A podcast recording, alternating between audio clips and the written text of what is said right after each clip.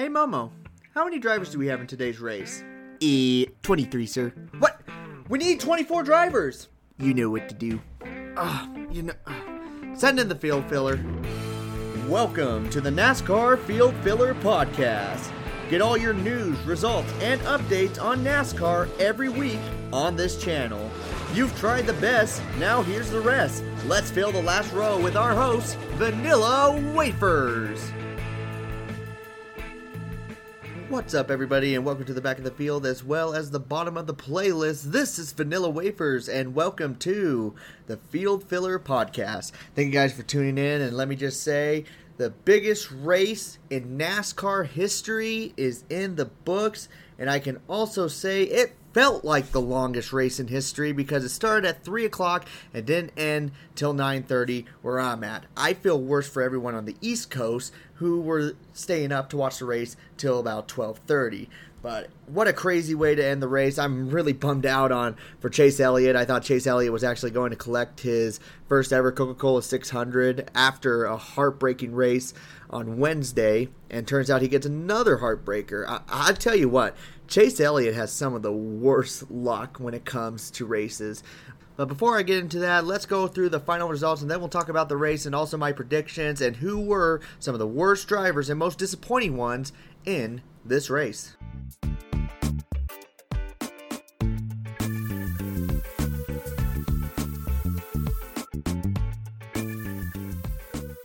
Alrighty, 405 laps were completed. There was 20 different lead changes amongst 11 drivers, 8 cautions, and the race lasted for about 6 hours and 30 minutes. Momo, kind of give me a sound effect on what you think about that time. Oh ye god!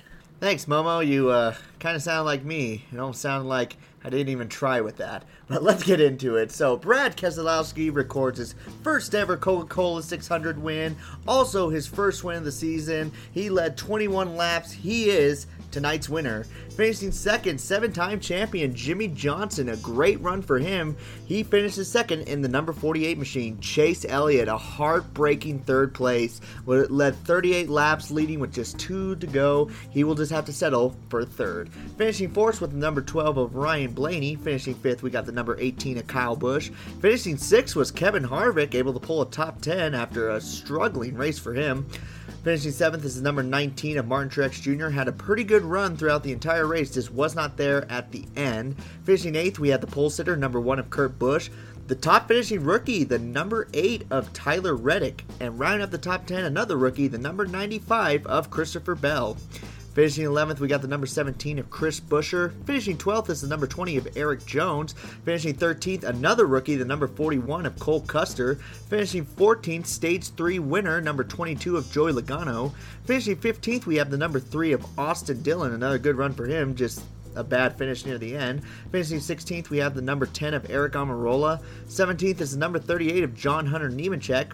18th is number 21 of Michael, or excuse me, Matt DiBenedetto, and 19th was Michael McDowell in the number 34 machine. And round out the top 20, the number 88 of Alex Bowman, winning both stage one and stage two, had a rough restart. Leading 164 laps, he finishes in the 20th position. Another heartbreaker, the number 24 car of William Byron. He finishes 21st. Finishing 22nd, we have the number 77 of Ross Chastain. 23rd is the number 37 of Ryan Preece. In the 24th spot, we got the number 32 of Corey LaJoie. Finishing 25th is the number 47 of Ricky Stenhouse Jr. Finishing 26th, we got the number 13 of Ty Dillon. Finishing 27th is the number 42 of Matt Kenseth. He struggled quite a bit in this race. Finishing 28th with battery problems was the number 6 of Ryan Newman. And finishing 29th, we had the first, highest finishing open car, the number 96 of Daniel Suarez. Finishing 30th with last race winner, number 11 of Denny Hamlin. He actually had a horrible start to the race. 31st is number 15 of Brennan Poole. 32nd, we got the number 27 of Gray Gaulding. Finishing 33rd is the number 78 of BJ McLeod. 34th is the number 53 of Garrett Smithley. 35th, we have the number 66 of Timmy Hill. Finishing 36th is the 0-0 of Quin Houff. Finishing 37th is the number 51 of Joey Gase. And here on back are cars that just did not finish. The number 7 of JJ Yeley, the number 43 of Bubba Wallace, and the number 14 of Clint Bowyer. And that is your full results out of the 40 cars in the Coca-Cola 600. Now, This race kind of had its ups and downs. One of the biggest downs, without a doubt, and I'm pretty sure most of you know this, was track position was absolute key. And people like Alex Bowman and Joey Logano really proved this, as Joey Logano really had like a 10th place car. He didn't have a horrible car, but the fact that he was able to win stage three just for staying out kind of proves that um, clean air trumps everything, basically. Um, because once someone like Matt DiBenedetto, I know he stayed out once, or Kevin Harvick, once they got into a little bit of dirty air, the car was gone. And Kyle Busch even struggled when he got into slower traffic when he was caught violating um, pit road entry, as well as Chase Elliott. It took him forever to get up front. That was probably the biggest downer of the race. Also, another thing was the simple fact that it was really hard to pass as well. I mean, we had cars that were trying to get underneath and they would get loose because of that dirty air or the side draft. It was really, really hard for cars to pass.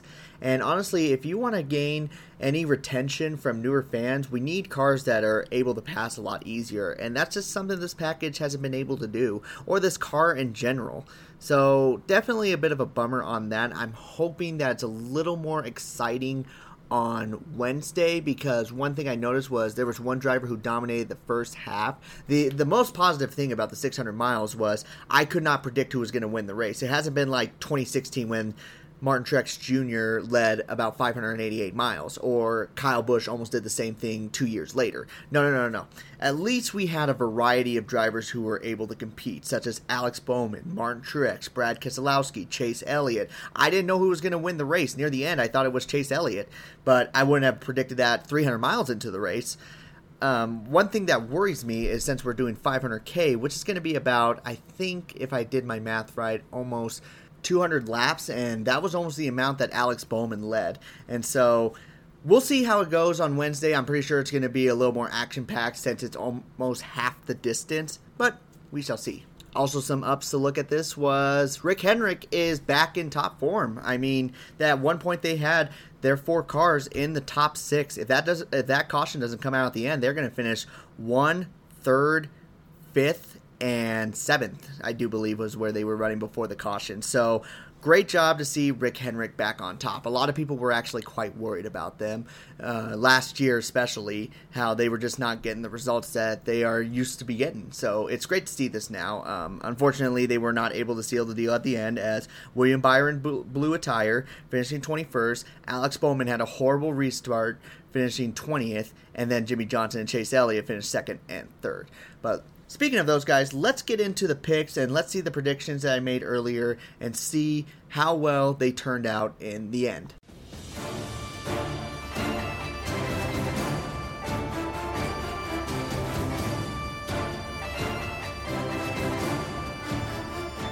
Alrighty, so here was my picks for this race. I had six drivers and I decided to put one in the garage. Well, you have to. It wasn't like I chose to, you have to.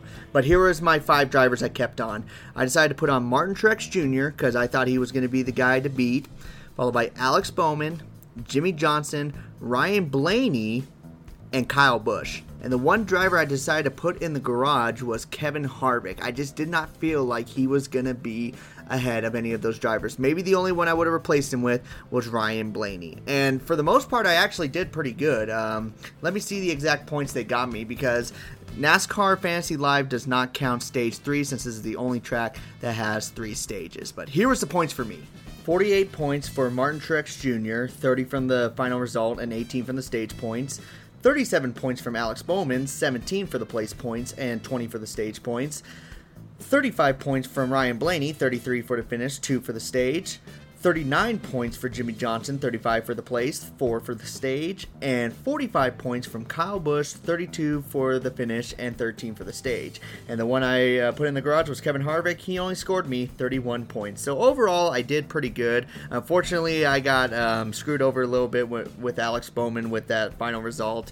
I should have went with somebody probably like Tyler Reddick. I was talking about him possibly being a good underdog to pick, and him and the and Austin Dillon actually did really good throughout the entire race.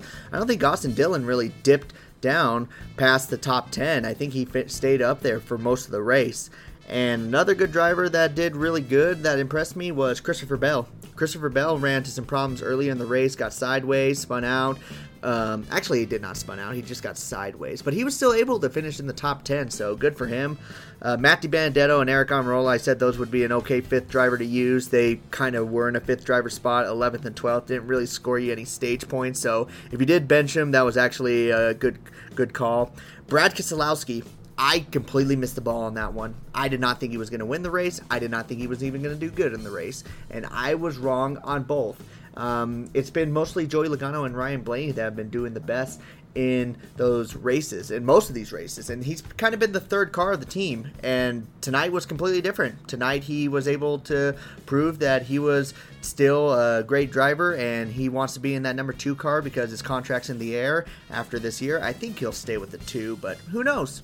But he was able to get the win. So if you pick Brad Keselowski and didn't listen to me, hey, there you go. Jimmie Johnson getting a top five, that was actually really, really good for him. He absolutely needed that. So if you were on the Sportsnet app and they asked you whether to give him a top five or not, I just said yes, he would get the top five. I did not think he was going to win the race. Near the end, I was rooting for him. I wanted to see Jimmie Johnson win at the Coca Cola 600 because of just how much success he's had in the past there. Fortunately, wasn't able to get it, but you know what? A second place is all right for now. I want to see him get a victory for sure, and I'm pretty sure he'll get a victory sometime this year. And some other quick notes on some drivers. I will do some fast picks here. Uh, Kurt Busch, you're going to use him as a wild card. He actually did pretty good for you at the end. He was able to finish eighth. William Byron, he did good for the stages, but was not able to finish it due to a flat tire problem. So he was going to give you a good result, but unfortunately, with that problems in the end, he just wasn't able to work it out for you. Um, if you went with Ryan Newman, you were very upset because of the battery issues he was going with. I did not think he was going to really do that good enough to be your fifth driver. I thought he was going to be a 15th, 16th driver, and unfortunately, he finished 28th due to that. Uh, Denny Hamlin, I, w- I did say to go for anybody with Joe Gibbs. They were going to be a really good force to be reckoned with, but that was just weird circumstances. And he might be someone that you might want to be careful with in the next couple of races because I don't, because uh, it sounds like he may get a big, big fine with his team, and he possibly might lose his crew chief and car chief to that by the sound of what Larry McReynolds said. So keep an eye on him. He may not be a good pick here moving forward. I think for Alex Bowman, you're definitely going to keep him for the Wednesday race. I mean, he just ran into problems there at the end, but I would definitely put him on the top of my list. I'll even pick him as the winner for the Wednesday race because he's been great on the two mile and a halfs that they've raced at, and he's still looked competitive at the other racetracks as well. So definitely keep Alex Bowman on your roster. And I mean, look at those Fords. Um, they really showed up there at the end. Um, eh, probably a fourth or fifth driver, more than likely. I would pick a Hendrick driver over them still, even though they got the good results at the end. I would focus more on a Rick Hendrick car. Stewart-Haas Racing didn't really show up at all. Uh, Kevin Harvick has a sixth place finish, but he was not running in the sixth place spot at all during that entire race. In all honesty, I might almost take Chris Buescher over him if I had to choose a Ford. Definitely Ryan Blaney and Brad Keselowski and Joey Logano over Kevin Harvick. Maybe even Chris Buescher. That's a bit pushing it, but Chris Buescher did get 11th and he did stay on the lead lap the whole time. So, I mean, you could sit Kevin Harvick out and probably for the Wednesday race. I don't think you'll hurt too much on that one definitely be looking at the Richard Childress guys. If you need a good fifth person and you've been using up your guys quite a bit, uh, your top guys, don't be afraid to use Tyler Reddick or Austin Dillon. Yeah, Austin Dillon did get that 15th place finish, but he was running near 7th or 8th. I would pick him. I might put him in over somebody else in my list. I don't know yet, but definitely I'm going to keep him in mind. Definitely, maybe even Kevin Harvick. I will replace him with either Tyler Reddick or Austin Dillon. And lastly, Chase Elliott. Chase Elliott, I had a good feeling he was going to do really good, but he's so hit and miss lately because of just the bad luck he's had. It's I think it's the Alan Gustafson curse almost in a way because Gordon had the super bad luck and now Chase Elliott has the bad luck. But Uh, go for Chase Elliott. If you feel comfortable enough that he's not going to get spun out or taken out or have any bad luck, put him in for Wednesday. He he's so good right now, so so go for him and that's really going to conclude the people that I say go for and the people that could be a good fourth or fifth. Now, let's do a new segment. Let's not do this week's bums. Let's do the people who are so god awful right now you just want to avoid them. It's going to be the same setup, but just a little bit different. These are the people that you do not want on your list at all.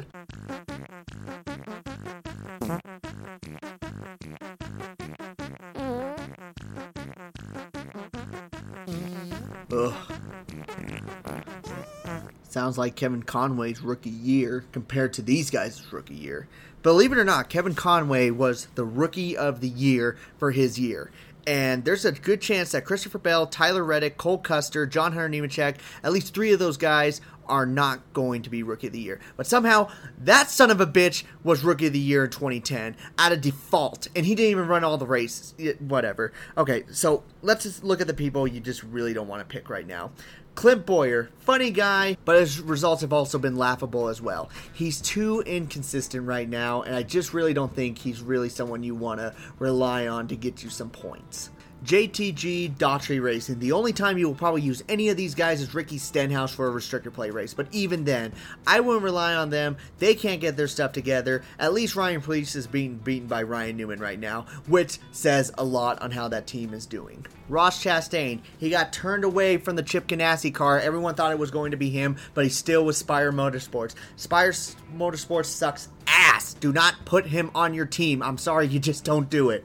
Bubba Wallace, um, yes, Richard Petty Motorsports, such a historical legacy that only lasted till the 1970s. It's been 40 years and they're still not doing anything right now. Sorry, do not put Bubba Wallace on your list in any shape or form. Corey LaJoie, yes, they have a partnership with Stewart-Haas Motorsports, but it, the team is still a lackluster team. I like Corey LaJoie, but I don't like him as a pick. Definitely not a guy to put on your list unless he starts getting top tens here and there during the summer, he's not going anywhere near that. Michael McDowell. Yes, John Hunter Nemechek has been doing good as a rookie, but Michael McDowell is known on average for getting a 20 place finish. You don't need 20 place finishes for your fantasy live team. I would avoid him unless maybe a Talladega race because Front Row Motorsports tend to do good at that. But even then, he tends to get into an accident. Daniel Suarez in the number 96 team. One thing, he's an open team, can't be trusted. And two, he's been turned down on every single one of his cars after one or two years with the team. Do not trust him, because even the teams don't trust him. And then also anyone from Rick Ritter Racing, if you're putting him on your roster at all, like Joey Gase, uh, Garrett Smithley, or any of those guys, you're freaking high, mate. You shouldn't be doing Fantasy Live after you're stoned off your ass for putting Rick Ritter Racing on there. Or you're just a desperate gambler thinking, oh, 1,000 to 1 odds, I got a good chance on this one. Don't do it! Just don't do it. And the ultimate cream of the crap you'll never, ever, and I mean ever, put on your list in any shape or form, no matter what team he's with. He's been like this since 2007, and he'll be like this for the rest of his career. JJ Yeley. If you have JJ Yeley on your list, you might as well have Danica Patrick as a backup because that's how much points he's going to give you. So that is my two cents with the drivers who should you never, and I mean ever, have on your fantasy list.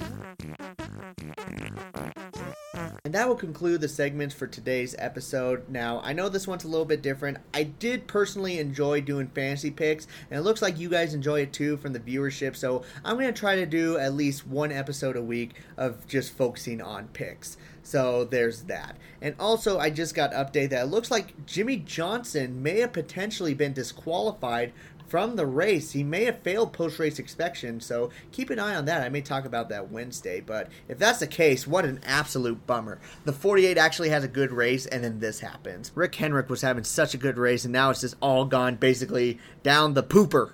Let's just hope he does a little bit better in Wednesday's race that starts on 8 p.m. Eastern. And on that turd shell, thank you guys so much for listening to the best and trying out all the rest. I've been able to fill up the last few remaining minutes of your time, so I'm going to pull the car right on in, collect my last place winnings, and I am out. So you all take care. This has been the Field Filler Podcast.